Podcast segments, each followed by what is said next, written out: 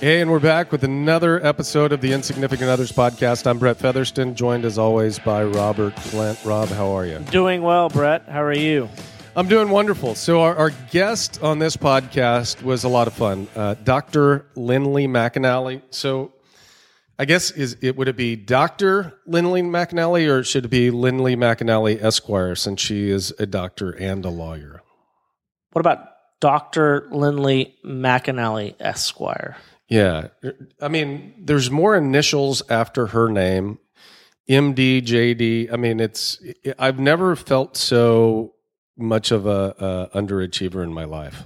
I've on several occasions felt like an underachiever, but sitting next to her, it was exacerbated exponentially. Yeah, so she's she's uh, an impressive human being, uh, a beautiful woman, a great doctor, smart as can be. Uh, it, it's amazing her academic career, and you guys will hear it when uh, she comes on here in a few moments, and, and we talk about that. But uh, uh, definitely a a much different college experience than mine, and mine as well. Um, so I've got a couple things on my mind. What's on your mind, Rob? I went to Austin on a business trip last week, and one of the topics of discussion with my team and with some of my clients was the fact that Uber and Lyft have yeah. officially been kicked out of Austin, Texas, which I had no idea. And apparently the DWIs have gone up uh, pretty yes. dramatically. So it got me to thinking about Lyft. And I don't know about you, but you know, we kind of hang in the same circles. We have similar friends. We live in the same community. I don't know a single person who has ever taken Lyft ever. I've heard of Lyft, but I have never ever used them. Neither have I. And so, I mean, we've all been in this situation where you're at a dinner party with friends, and maybe there's too much that's been consumed as far as alcohol. And we as adults, we do the right thing. We say we're not going to drive, we're going to take Uber. You don't even say you're going to take Uber. I'm you, going to Uber. Uber. Yeah, yeah, Uber. It's a verb. It's a verb, just like Google. Yep. So web search is no different than, you know, Google. Nobody ever says I'm going to Yahoo. I'm going to Bing something, right? and then even even when you DVR a show, right? Nobody ever says I'm going to DVR that. They're going to say, for the most part, I'm going to TiVo that, yeah. right? So so Uber has taken on a life all its own, right? Mm-hmm. So I don't. They I mean, are the Kleenex of. They are rides for hire. No, absolutely. So it. I don't know why it bothers me so much, but I, I, I, I don't know how does Lyft exist. I mean, I've never been in a social situation where somebody says, "Oh, you know what, my kids." You know, we have teenagers. My kids have a have a mobile phone, and you know, we downloaded the Lyft app onto my child's phone. So my my child lifts from you know his friend's house to uh, you know California Pizza Kitchen or is there any difference between the two? There, I don't other than the fact that I think with Lyft the Lyft drivers have to put that little curly mustache on the front fender. What? Yeah. I don't even know about that. Yeah, no. So they put a curly mustache on the front fender of the of the Lyft driver's car. So I, I'm I want to know the answer to the question: How is Lyft in business? They are definitely the fifth Beatle. I mean, they are the know, fifth Beatle. John Paul, George, and Ringo. But is it geographic? Is it demographic? Is Lyft a cheaper option than Uber? I don't know. It's so funny. I've ne- I don't know anybody that's used Lyft. I think I'm going to lift from your house back to my house just to say that I have taken. But then you're going to have to download the app, which you haven't done yet. No, I haven't done it, but I'll go through the whole process. So Are this, they cheaper? Do you think? I, I, there's got to be something there. There's got to be something there. So, Lyft. Yeah, I, I, I, have no input on that because I, I am probably a uh, heavy Uber user on their heavier side. You Uber Uber? I Uber a lot. Okay. Well, you know, the, the thing is, is because I have to go to the airport a lot. I just quit ever driving my car to the airport and I just Uber. It's, you know, about for Uber X, which, oh, by the way, is a great value. Mm-hmm. About 30 bucks to get to the airport. Not bad. No. Not bad at all. The other, the other thing I want to talk about, and this is painful for me, and that is the subject of failure. And I've had many, many, many countless failures in my life, but this one really stings because it happened today. I took the first exam that I have ever taken since business school. And for me, that is almost 17 years ago. I did study for this exam. It was proctored over a computer, which was the first time that I've ever taken an exam on a computer where you know, the exam mm-hmm. was scored. And I did study, so I don't have an excuse. I'm not here to say that oh, I never studied for it and I did failed. Did you really study, or I, I crammed? Kind of, I crammed. That was my style. Back, like how many hours of study? I would say that I have spent. Mm, I spent four hours. Okay. Preparing for this exam, and I have some knowledge germane to the subject. So I took a I took the Microsoft Dynamics CRM 2016 online deployment, also known as MB2 710 exam. So this is to get your certification for to, this. To, yeah. So so long story short, I've been asked to lead a team of folks uh, at the company that I work at toward gold certification with Microsoft in a product they have called Dynamics CRM, Customer Relationship Management. And so, as their general patent, I said, well, I can't ask my troops to pass these exams. I want everybody else to get certified, but I'm not going to. Yes. But the worst part about that is I, I want everybody else to get certified, and I failed. yes. I'm embarrassed. I'm actually, I'm kind of at a, I don't know what to do because there were people on my team who failed the exam, and there's nothing wrong with that, right? Especially who, after you did. Who had their, who sent a mea culpa out, a mea culpa email saying, you know, hey, I failed, but I'm gonna I'm gonna take it again. And so now I'm at I'm at a crossroads. Have I, you communicated with no, anybody on your knows. team? Nobody knows that I failed yet. Hopefully, nobody listens to. But I podcast. feel like I think the right thing to do is to come clean about my failure. So so get this. So I'm I'm taking the exam. There are 50 questions. You have to score a 700 to pass. And for the sake of transparency, I scored a whopping 460. So I wasn't. So you didn't close. just fell. You you I, crashed and burned. I really crashed and burned. And they give you this nice printout that tells you where you were, you know, what what you were good at and what you were bad at. And I was really bad at manager or excuse me, managed server side synchronization and mobile device apps. The management now, now correct me if I'm wrong, but you had a company prior to this one that specialized in apps. Yes, is that right? So, so you're so rubbing my face should, in it. So that's kind of a, yes, an area that you should know something about. That's the equivalent of me failing a pizza exam. yeah, that would be if you failed an exam on Buffalo Wild Wings. Yes, uh, even better. Buffalo Wild Wings and, and beer consumption. So they give you this nice printout, and, and the, the crazy thing is, when I got to the 50th question, I still had it in my head that somehow, some way, I had passed this exam, even though deep down inside I knew that I had failed it. So I'm, I'm telling myself, Rob, maybe I pulled this out. You know, it, maybe I pulled a Hail Mary out of, out of nowhere. And so you, you click the answer to the 50th question, and you you you click the next button which basically displays your score on the screen. And and it was this this it was almost like in slow motion and it displayed the you did not pass.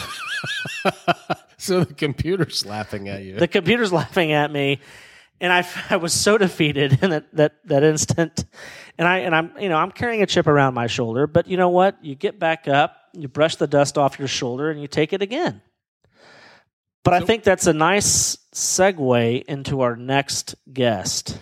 Yeah, you know, I, I get the feeling that uh, Lindley does not know what you're going through. She no. she may not be no. able to relate really to your situation. Not in the least. Yeah, yeah. No, her her her education is uh, a little bit more um, superior to mine and mine. Yeah, but uh, you guys are going to love this. It's Dr. Lindley McAnally. She is a preeminent authority in the area on facial aesthetics, so injectables for your face, uh, skin care. She is uh, got her law degree. She has practiced emergency medicine, and you're going to hear all about it here in a second. This was a lot of fun, and we appreciate her being with us. And up next is Lindley McAnally.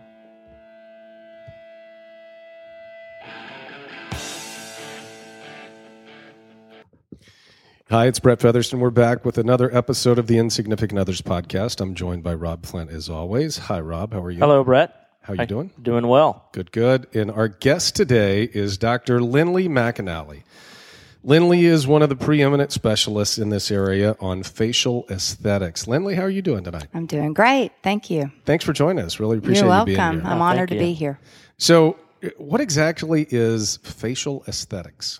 Well, facial aesthetics is actually a relatively new field, um, and it is anything that is used on the face to help refreshen it or help it look a little younger. As we age, we naturally lose volume in the face, and specifically in the dermis and then the underlying fat. And as we lose Some of it, I feel like I'm gaining volume in my face. if you if you just put on a few pounds, doesn't that help? Well, you know, it actually it does help. People that have a few extra pounds don't have quite as many wrinkles. Now the weight may be shifted down and in in the wrong places, but they don't have as many wrinkles. But as we age, So is that why you think that I look so young? you look young because you are young. Oh, okay. I thought maybe it was the, it was the fatter face. no, your face is perfect. Oh, wow. So, facial aesthetics is new. It's relatively new. Now, plastic surgeons might argue that point with me because collagen as a filler has been long, around for a long time. But the newer facial uh, fillers, the hyaluronic acids like Restylane and Perlane and Juvederm and Botox used as uh, a facial aesthetic started um, around 2002. So the field has really blown up since about 2002 when Botox Cosmetic was FDA approved for facial aesthetics. And then shortly thereafter, some of the hyaluronic acid fillers like Restylane and Perlane came on the scene and were FDA approved. approved. And then the filler market started uh, in about 2003. Okay, so it, to take a, a little step back, because you've got a, a- an extremely impressive resume. You did your undergrad work at Hendrix College in, in Conway, Arkansas. Are you from Arkansas originally? I am from Arkansas. I'm a from- Razorback. So, a girl from Arkansas who you graduated in three years. Mm-hmm. And we, we talked about this before we started recording. It's a very different college experience than what I had, especially when you look at the fact that in three years you graduated ranked number one in your class. Where did that that striving to to excel come from? Wow, that's a good question. I almost think it's something you're born with. And I'm sure that my parents had a lot to do with that. They valued education very much. They, they instilled a hard work ethic in myself and my three brothers. And, you know, I like the fact, I like a sure thing. And I like the fact that if, if I'm capable of doing something and work hard enough, I can achieve it. I like that sure thing. So, and I know I can do the work. So uh, that that's that always paid off for me. And it sounds like that is translated to your children too, because uh, I don't want to call them overachievers. That sounds almost condescending. Your your children who are in school still uh, have excellent grades. I mean, they're they're. I think you told me before your son graduated in the top four, five, six in his Yeah. class from Highland Park. Is that Yeah, correct? He he was number four. Number four. Highland Park. Yeah, John. That's impressive. I mean, so Thank so you. clearly Thank that you. that is gone. So so after college, undergrad college, you went to University of Arkansas and got your medical degree. yes. And originally, you practiced emergency and family medicine. Mm-hmm. Tell us about that. did. I loved it. I emergency med- medicine was so fun. It was our practice here in Dallas, and I worked with two different groups: Metroplex Emergency Physicians (MEPA) and Quest Care, both. And I worked in several of the area emergency rooms. And um, I loved the 12 hours on, 12 hours off because I really value uh, my time that I'm not working, and I like to just leave work behind and, and be completely free. And you can do that with emergency medicine. But when you're there, it's just very exciting, not not knowing what's going to come through the door. And I, I'm board certified in family medicine, which is very general, and you have to know, you know, kind of a little bit about everything. And a lot of what comes into the emergen- emergency room is family medicine.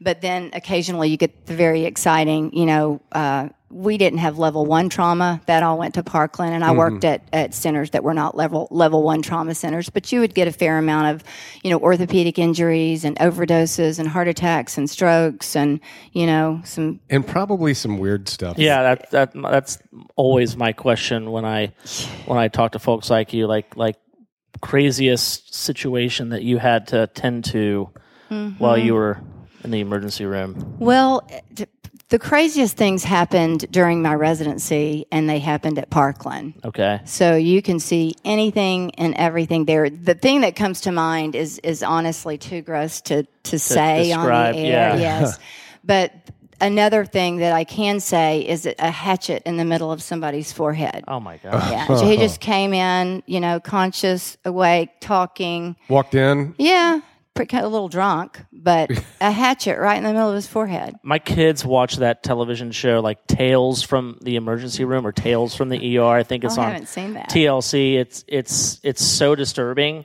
Whenever it comes on, I'm like, I'm not gonna watch this. I tell that to myself.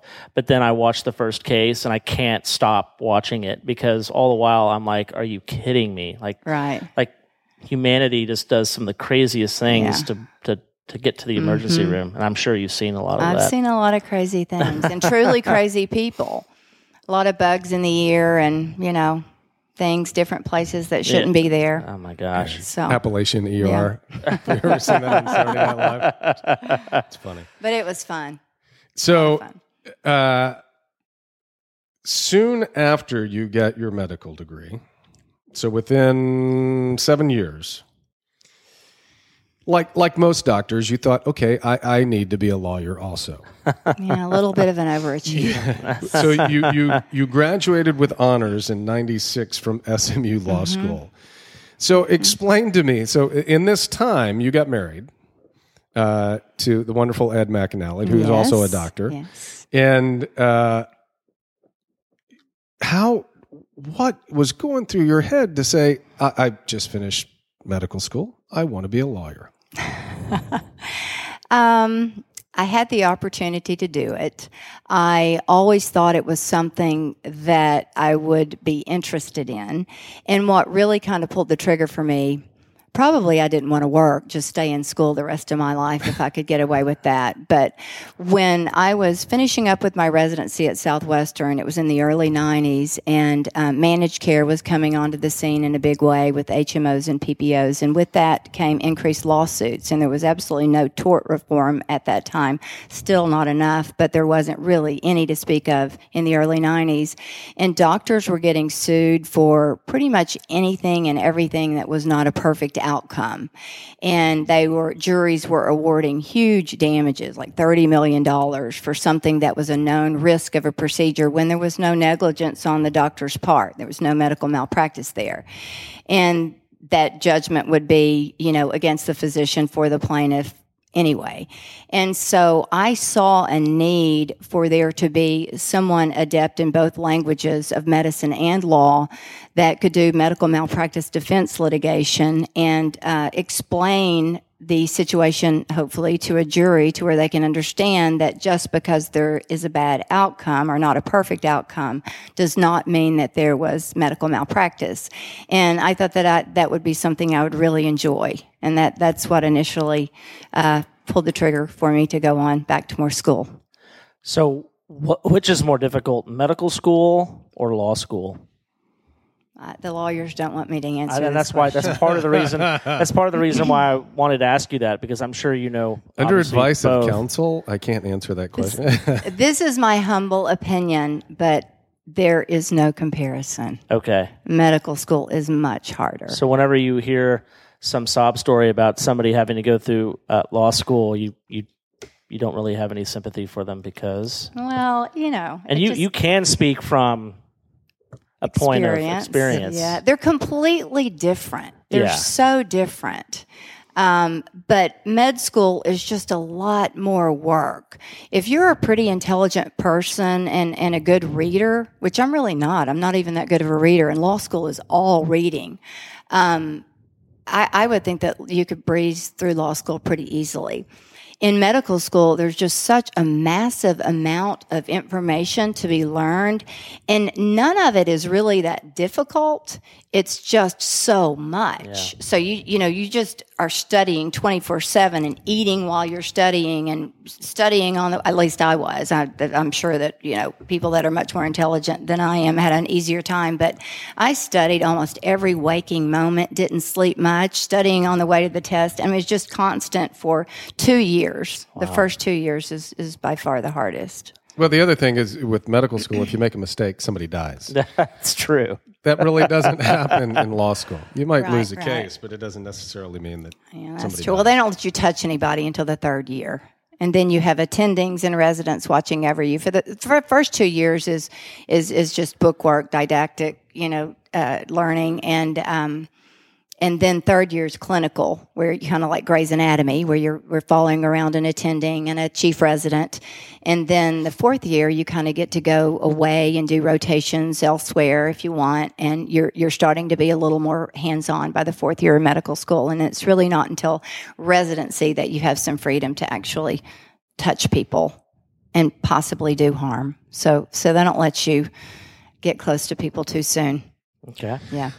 So did you take time off from medicine then from the time you went to law school and the time you started up your current practice, or was there a different practice in there? I, I, I took a couple years off. Um, I went straight to law school from finishing my residency at Southwestern.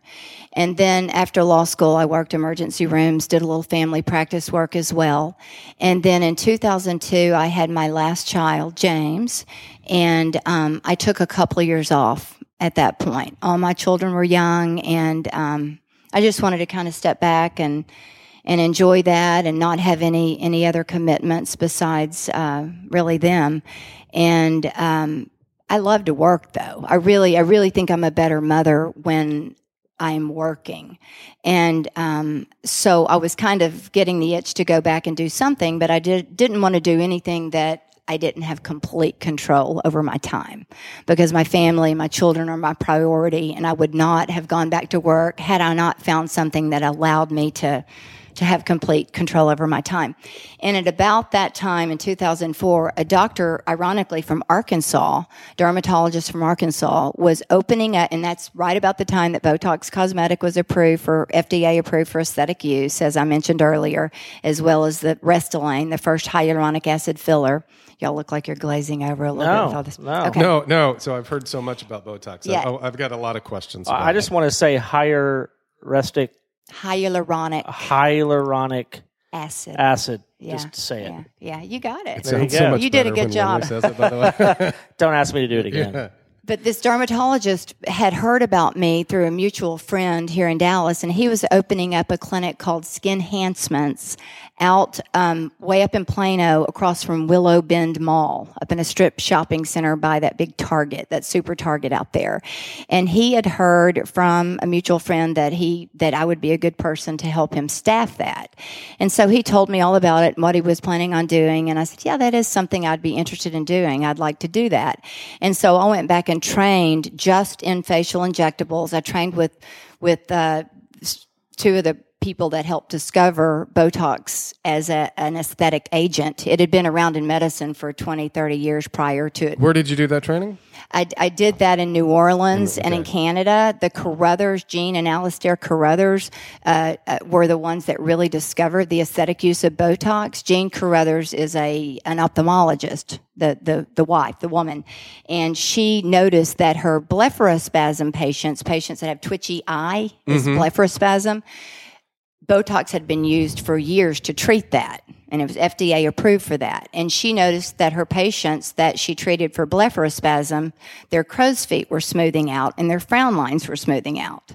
And so that's kind of how the discovery of Botox as an aesthetic agent came about. That was one of my questions. So, yeah. it was just a fluke thing. yeah, it really was. Exactly. And her her husband Alastair happens to be a dermatologist. So now they travel the world with Allergan, the company that owns Botox Cosmetic, oh, and do seminars and training. And so I had the the honor of meeting both of them and kind of learning from them, which was cool.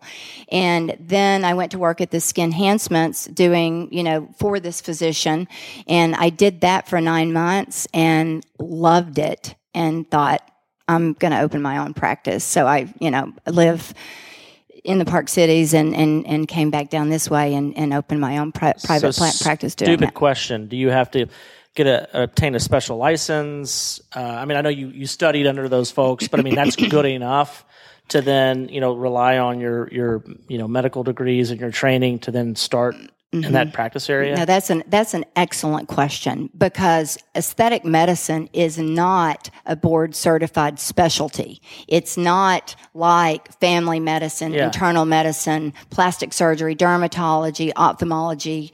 It's it's kind of a new thing. Okay. And it's not a board certified specialty. So anybody that was out practicing medicine already in 2002, 2003 when this field kind of came about didn't have any formal training directly in that. So you just kind of had to get it from people. Some, you know, I trained with some plastic surgeons uh, that had been injecting collagen for years. I mentioned that collagen, bovine collagen, had been around for years, and that had been Bovine injected. collagen? Uh huh. You had to be skin tested for that, and that's one of So they're, they're, they're extracting it from cows? that's correct. That that that was the old collagen. Now that's that's kind of obsolete almost now because you did have to be skin tested. Several people were allergic to that, but that's the kind of the the old filler that plastic Yeah. surgeons used. And so there were people that had experience doing facial injectables, but not with how the field has become now and not with the new agents. So I just got training from people that had been doing it, the people that discovered the aesthetic use of Botox and some of the hyaluronic acid fillers. And then the rest has really just come from experience. And um, I'm in my 12th year of doing facial injectables exclusively. Wow. Okay, so the question I have is because I've heard Botox. It, well, look, there's there's a whole lot of people in our neighborhood that use Botox, um, but aren't there inherent dangers with it too, or is it pretty benign? It's it's very benign. It's been around for years, for years, and used in medicine to treat conditions like blepharospasm, which I mentioned, cerebral palsy, cervical dystonia, and and in much much larger unit doses than kind of the piddly amount we use on the face for aesthetics. So it's kind of had, had already been tried and true with no serious sequelae from use of higher doses. So it's perfectly safe. Okay, and and how does it do what it does? So it's I mean it's it's it's a form of botulism, right? That's correct. It's a form of botulism, and if you inject it so into wherever you would inject it to get rid of somebody's crow's feet, would that be mm-hmm. right right by the eye, above the eye? It's in the muscle. You inject Botox into the muscle. And so you inject it into the muscle that when that muscle contracts, it causes the overlying skin to crease up. Mm-hmm. So you're wanting to, and they teach us to say relax, but really what you're doing is partially paralyzing that part of the muscle. So when it contracts, it doesn't do so as strongly as it typically does without the Botox, and therefore the overlying skin doesn't get as crinkled and it becomes more smooth. But physiologically, what's happening is you're injecting the muscle, and Botox is blocking. There's a there are, there's a, n- a neuromuscular junction. I'm sure y'all remember that from your physiology classes in college. I remember conjunction. Conjunction. junction. Yeah. What's your function? But um, Botox blocks the the neural end of that, so the neurotransmitter uh, neurotransmitter. Is that the si- synapses? Yeah, exactly. that's- the that's a- synapse. so it blocks it at Are you the, kidding me? No, you just threw out Brad. synapse. No, it's it's kind of a, a bad joke that my wife and I have when we're hungover. Sometimes I just like my, my synapses aren't connecting. I'm impressed. I'm impressed. Go so ahead. so it blocks the it, synapses. it, from it blocks it at the neural end so that the, the neurotransmitter acetylcholine cannot be uh, shot from the neural end to the muscle to tell it to contract. So the muscle doesn't get that signal. So it just kind of lies there a little more flaccid and doesn't contract as strongly.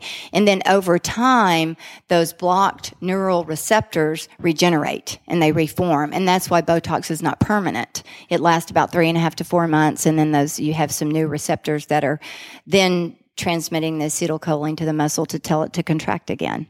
So, how often, if somebody wanted to get rid of crow's feet, how often would they need to get treatments? About every three and a half to four months. Okay, so it, there's not like a, a, lasting halo effect from this. If, if you do it for, you do one treatment, once that muscle, those synapses start connecting again, it, the muscles start contracting and, and the crow's feet come back or, or yeah there... that's that's a really good question it, it, it, does eventually will come back with full strength but um, but what does happen is there's a little bit of muscle atrophy.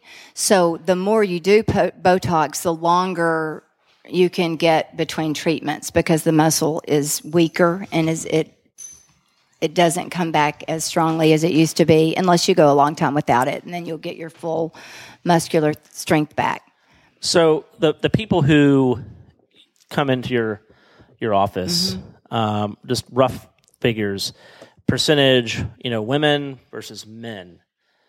Because earlier you were mentioning that you know men represent a growing segment of your practice. So what is that today? And and I mean, um, where do you think it would be or will be, say, ten years from now? Yeah, that that's a great question. I probably have about ten percent of my patients are men, and that's increasing pretty rapidly. Really? Mm-hmm. So what's occurring? I mean, other than vanity, let's say men wanting to, mm-hmm. you know, mm-hmm. prolong their youthful look, get rid of wrinkles and whatnot.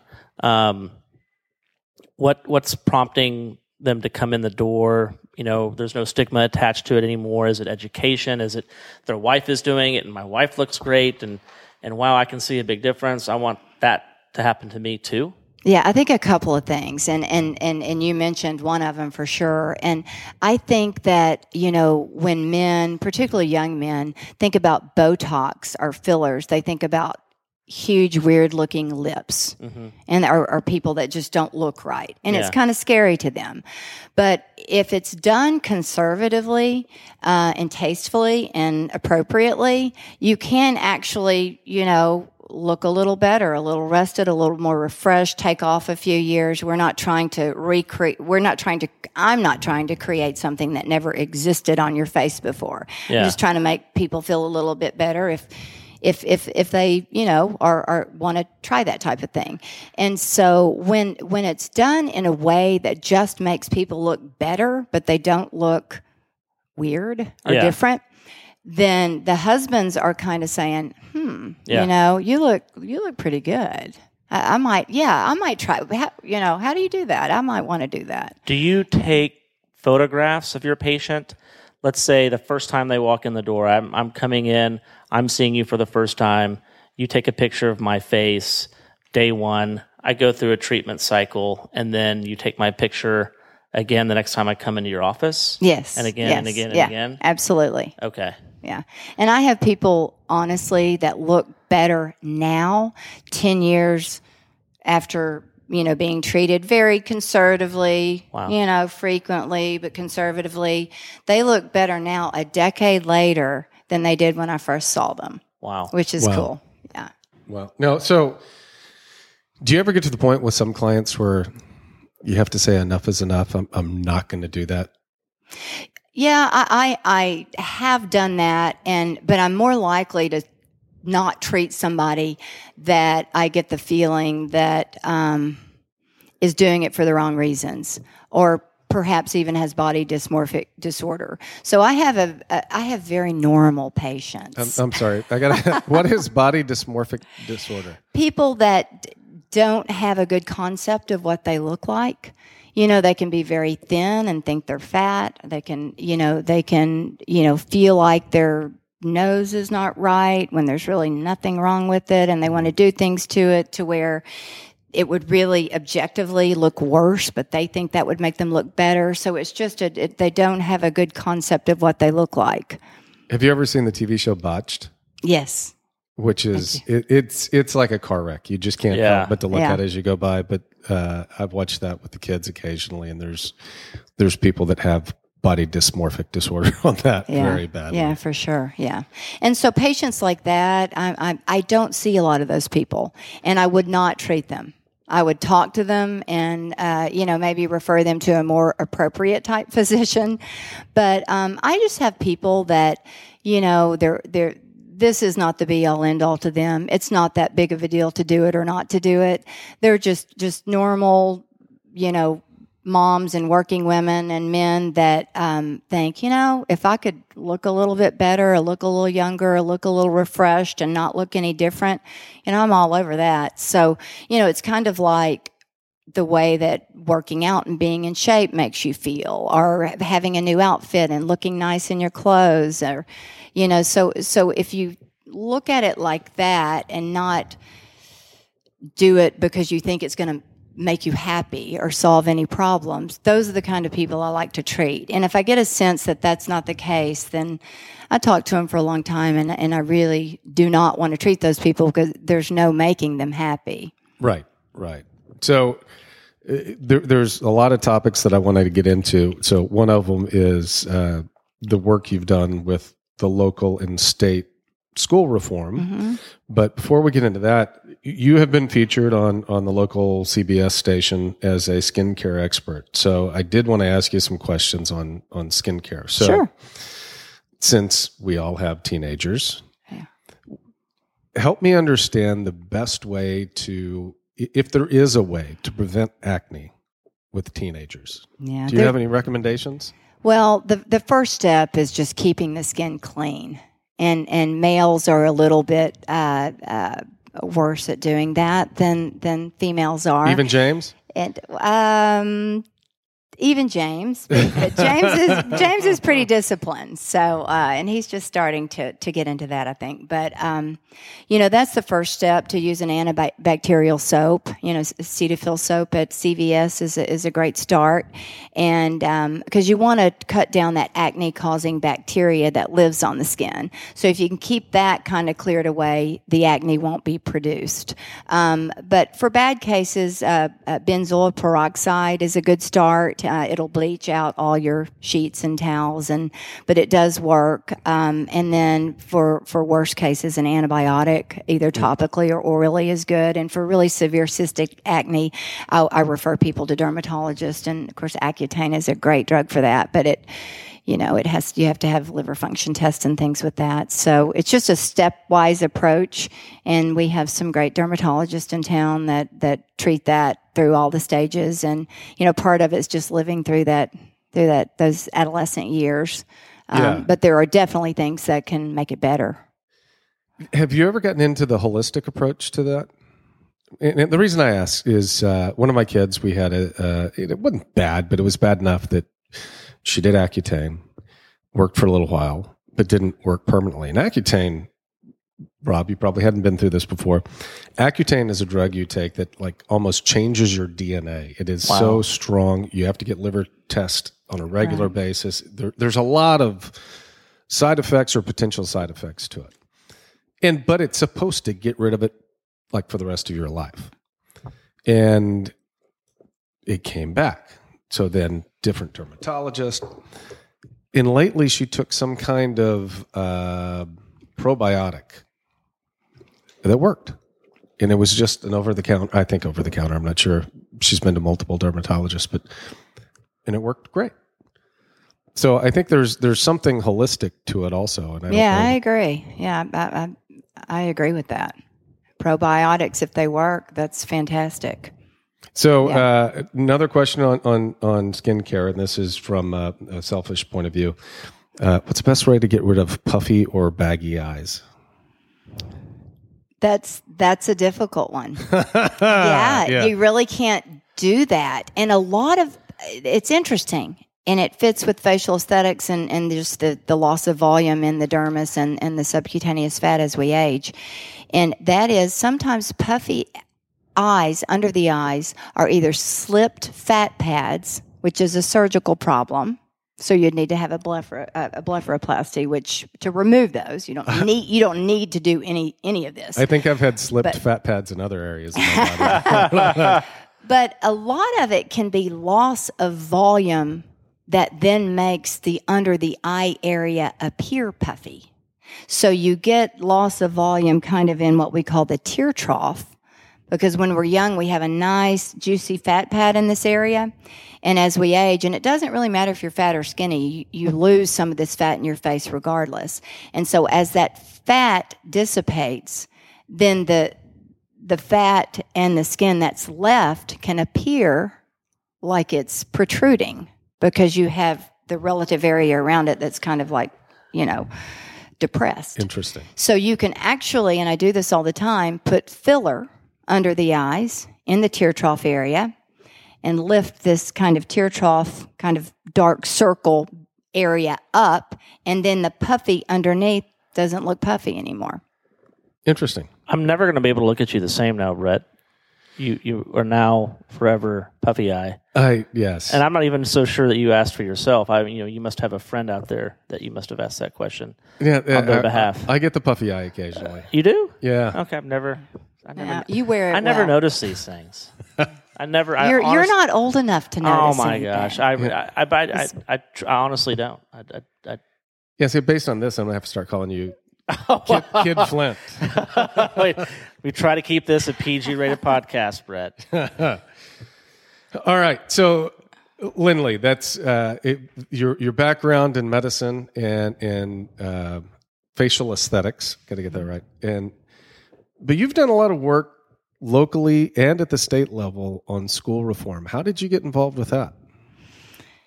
Well, um, education is very important to me, and I think it's a big problem not only locally but just in our in our country.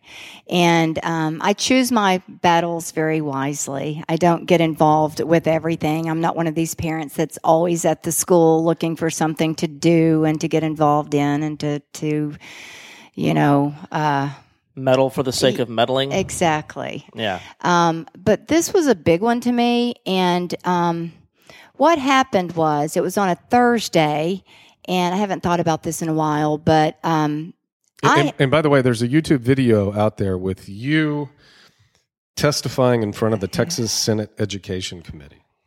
Yes, I was aware of that. um, yeah. So uh, I was off. I was off. I, I actually I work Monday, Wednesday, Fridays. I take off Tuesday, Thursdays. So it was a Thursday, and I rarely do this, but there was a meeting at the middle school thrown held by TAMSA, Texas Texans advocating for meaningful student assessment. And I got this letter in the mail that that told me about this meeting that was coming up and it it kind of queried have you you know do you understand what's going on with standardized testing in the schools. Have you uh, gotten you know score results and not really understood what they were? Have you have you noticed that you're getting them more frank, frequently?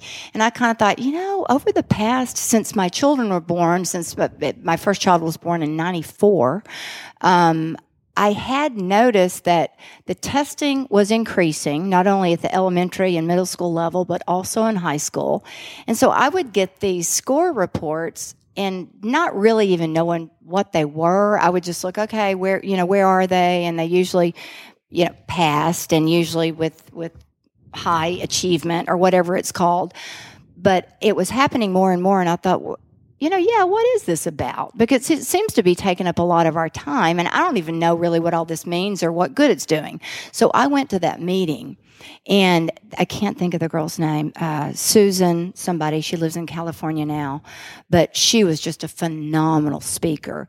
And there is a great on the tamsa.org website. There is a, a great video that summarizes all the statistics and all the testing and how Texas has has really gone down with stand, with their test scores over the past decade instead of increased. So I'm, I'm sorry to interrupt.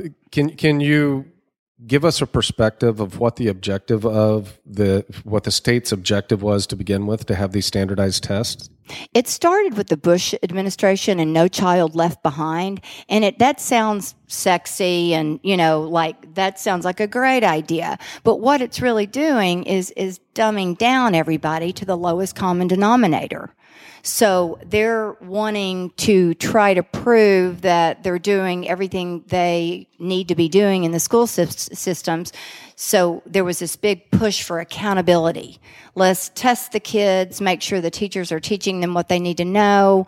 And so they, I really think it was is more of a, a, a business move. A big company called Pearson produced the test and did the remediation and gave the test, and and it, it's really comical almost uh, if it wasn't taking up you know learning time for our children, if you really know the details of it. But you know, really these tests take up, I, I, don't, I can't quote you the number of days, but a lot of days of school time and teachers, um, you know, spend time teaching to the test because they're getting graded on how well the, the, you know, students perform. And, and it's just like and then I started asking my kids about that, and they were like, "Yeah, that's the biggest waste of time. It's crazy. We'll just stop what we're doing." And then they shove a lot of this information that we're not even studying at the time right before we take this test, STAAR or whatever it's been called through the you know past past years, and we study for this test that really has nothing to do with what we're even learning in, in school. And so it just was a, it just really infuriated me because it's, you know, I don't want to waste my children's educational time and our tax dollars on something that's useless and is ha, is not doing any good. Plus, we have the SAT, we have the ACT, right. we already have standardized tests that can be given. We don't have to reinvent the wheel. And what really got the group TAMSA rolling was these are a lot of these tests are high stakes testing. And what that means is you have to pass them to be promoted to the next grade or you have to pass to graduate and to be able to apply to a four-year state college. So very high stakes and they're not hurting very many kids in, in our neighborhood. It's yeah. hurting the inner city school kids. And that's really bad because it's, it's exactly the people they're trying to help that they're hurting the most. And if you're a freshman, sophomore in high school and you failed five, you know, uh, STAAR test and there's no way you're going to make it up. They're telling you you're going to have to go to school all summer for remediation to try to take it again and pass it. You know, what do you think that kid's going to do yeah. around 15, 16? They're going to drop out of school. Yeah. yeah. So that's why I got involved. And, and so, what's been the uh, the the result of all this? They, I know because they they've made some changes, and I'm not up to speed like you. I, I mm-hmm. see the mm-hmm. STAAR test numbers, and I I look at them. It's like uh, okay, I, I, think I don't know. Yeah. And that is, by the, the way, that is the most depressing output I mean, usually I come home from a long day at work, and then you you open up the envelope, and you're trying to decipher. You can't this. even figure out what it's telling you. And I, yeah, and I, and I consider myself to be, you know, relatively intelligent, and mm-hmm. I'm st- I'm sitting there just like it takes me like five minutes, right, yeah. to to, tr- yeah. to figure it out. Sorry, I just. But is it, it? And they changed it, I think, within the last two years. It's not STAAR; it's something else. But yeah. Where are they I, going with it? Well, the, what happened a couple of years ago, which was huge, is with that big push the year that I testified, and a lot of other people are down there testifying. In fact, you know, nobody was really in support of STAAR testing. Nobody. There was, there was, you know, except the people that make money off of it. Right. And um, so after that, um, the Senate Education Committee did recommend and pass House Bill 5, which decreased the number of STAAR tests from 15 to 5 in, in high school. So that was a huge change, and that's in, for the state of Texas. And what was interesting to me, over half of the states don't have any standardized testing. It's not federally mandated at all. It was just a choice for the state. It was just, and Texas had 15, eh, which was the highest in the country. And this of the of the other maybe half that had some, they were there were five or less. So we had 50. It was cra- It just made no sense at all. That is crazy. Texas, Texas, kind of diving in the way that they they have done or did back then was that uh, directly associated with the fact that you know No Child Left Behind was kind of Bush's baby, and since this is his home state and he was governor, that he wanted to make Texas kind of the poster child for this movement? Yeah, I mean that I, I, don't know that for a fact, but yes, I would think that that was a large part of it. And and I, and the idea was, I mean, I I, I love the Bushes, but I, the idea was a good one, and that was Laura Bush's baby too. But um, Rob's a Democrat, by the way. Yeah. oh. That's why we're. Did you notice how it changed how she looked at you? Conservative. Conservative. it's all right. I think I'm a liberal Republican. We'd probably get along in some areas. Um, but uh, yeah, I think that's that's what started it. But um, it, it, was just completely out of control. I think it started with a you know with with a good intention, but it it just didn't play out that way. In reality, you know, the scores aren't going up. In fact, we've leveled off, if not diminished, wow. relative to other states. Now, a topic you and I talked about once, at, I think at a basketball game that, that infuriates me one of my friends, he, his son is just graduated, but uh, and his son is absolutely brilliant. And I asked him probably when his son was a freshman or sophomore if he had a chance to be valedictorian or salutatorian. He was like, "Oh no, no way." It's like, what do you mean? I mean, because I know he gets great grades. He's he's really he, he is brilliant. His point was uh, so the whole AP, pre AP, GPA, the way that that goes. But if you if you play sports, that's only four point. If you do other extracurricular activities, so his son swam and played in the orchestra. Those mm-hmm. are two four point, mm-hmm. only four points, only all you can get. And, and it automatic. I mean, he knew from a very early point that there is no way that he's going to score that high to be valedictorian, for example, which to me is absolutely ridiculous. You're punishing people, you're punishing students that are more well rounded rather, Correct. rather than mm-hmm. celebrating the fact that they are supporting the community. And actually, one of the members of the school board who was recently elected had a, a, a conversation with him about this too, and it it affected him negatively. I think he still graduated number two in the class, but mm-hmm. because he played football, he's a very good football player it prevented him from being valedictorian. And I, I think that is absolutely still going on. And it's, it's a travesty to these kids that are doing a lot of extracurricular activities. Absolutely. You've done your homework. You're hitting all my hot topics here. Yes, that was something that also infuriated me. And I really didn't realize the impact of that until my son John, who did very well, and my daughter is two years ahead of him, and I can tell you her story in a minute, but he came to me and he said, you know, because he played football, he said, football's really hurting my grade point because he had way over a four point. And I was like, really? Well, why? And he said, because I, I get a four point in it and it yeah. pulls me down. And so I got on my bandwagon about that because I have never seen anything so unjust as that. I mean, here you have somebody that's working hard, making good grades, and as you say, is well rounded, participating in the community, playing sports, being a belle, playing tennis, golf, you know, what have you.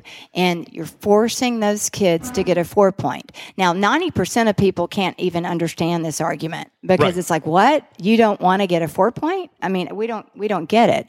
But if you have over a four point, obviously it's going to just pull you back. And if you do the calculations, it pulls you back significantly, exactly. even one four point. And so I uh, spoke at several school board meetings. I don't know if you're aware of this. Um, on several occasions about this very thing at Highland Park and tried to get them to at least let people, let students that wanted to participate in extracurricular activities that were being forced to get a grade and the, the higher academic students that had over a four point to elect to do it as credit only you know, because it's really just oh, an attempt. pass fail. Yeah, yeah, pass fail, and then I mean, really, it should be pass fail across the board for everybody. But of course, anybody that has below a four point would be like, no, that really that really helps our grade point. We want right. to keep getting that. So it was like, okay, let the people that have uh, less than a four point get the 100 for the attendance grade in their athletic or their belles or their cheer or extracurricular activity, but don't penalize your smartest students and your best academic students because they want to also be well rounded. It encourages inactivity and extracurricular activities. It's crazy.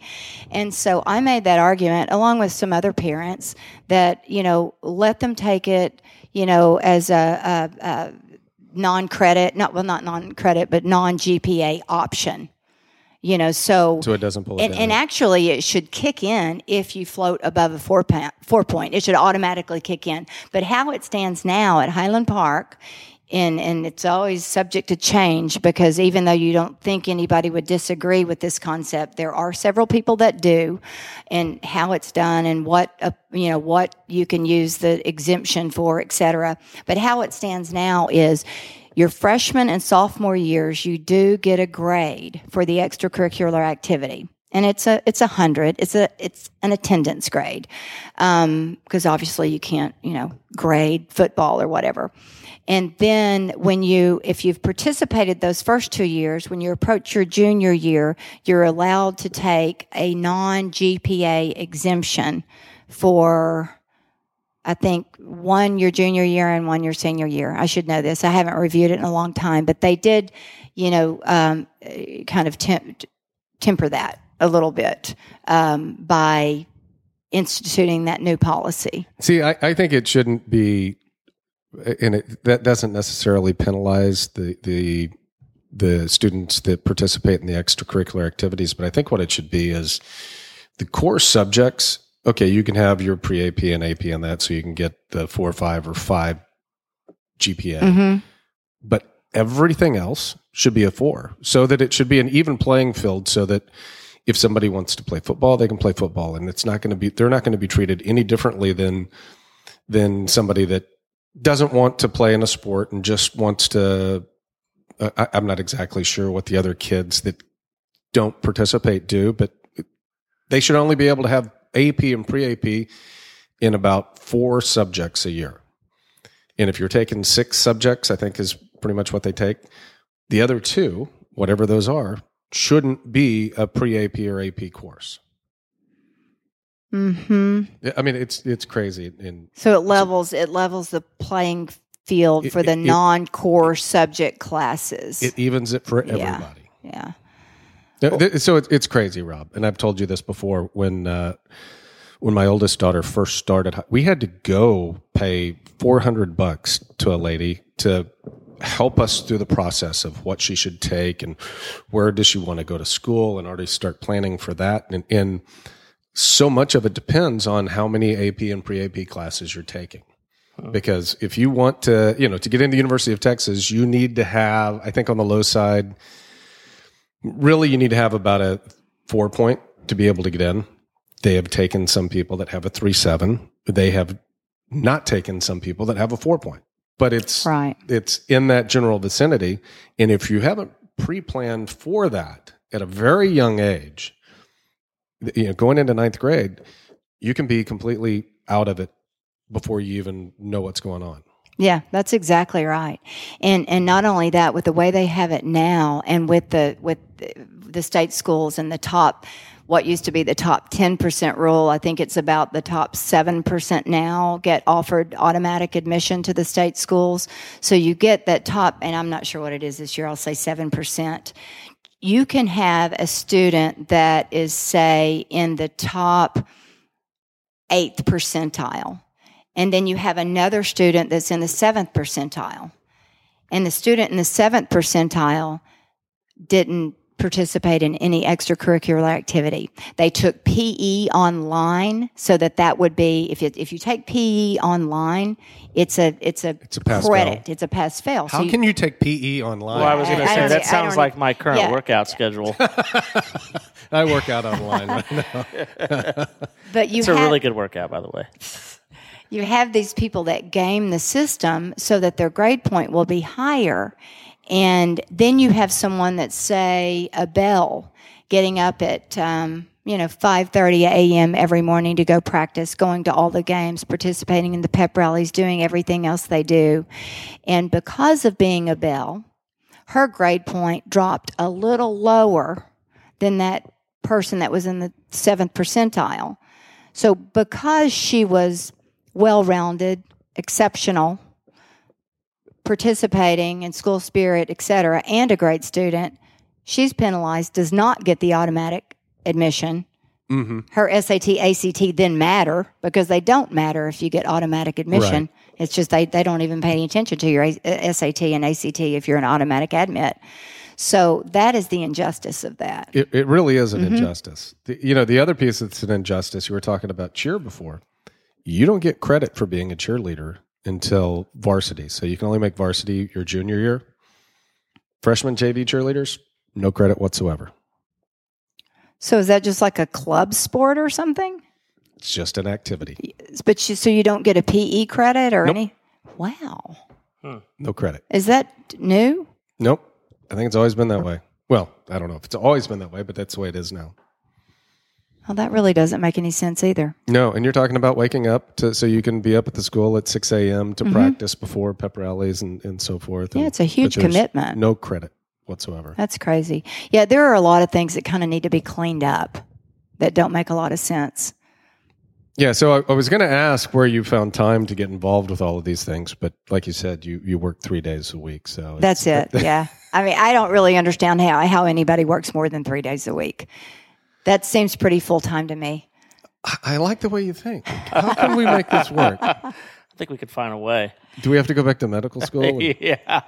Now, I am working on my days off.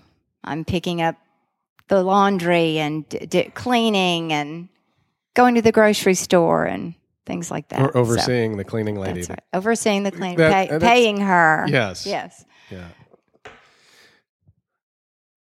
So um, I think that's wrapping it up for us, Lindley. Thank you so much for being here. Yeah, we really thank you very appreciate it. much. This you're has been really interesting.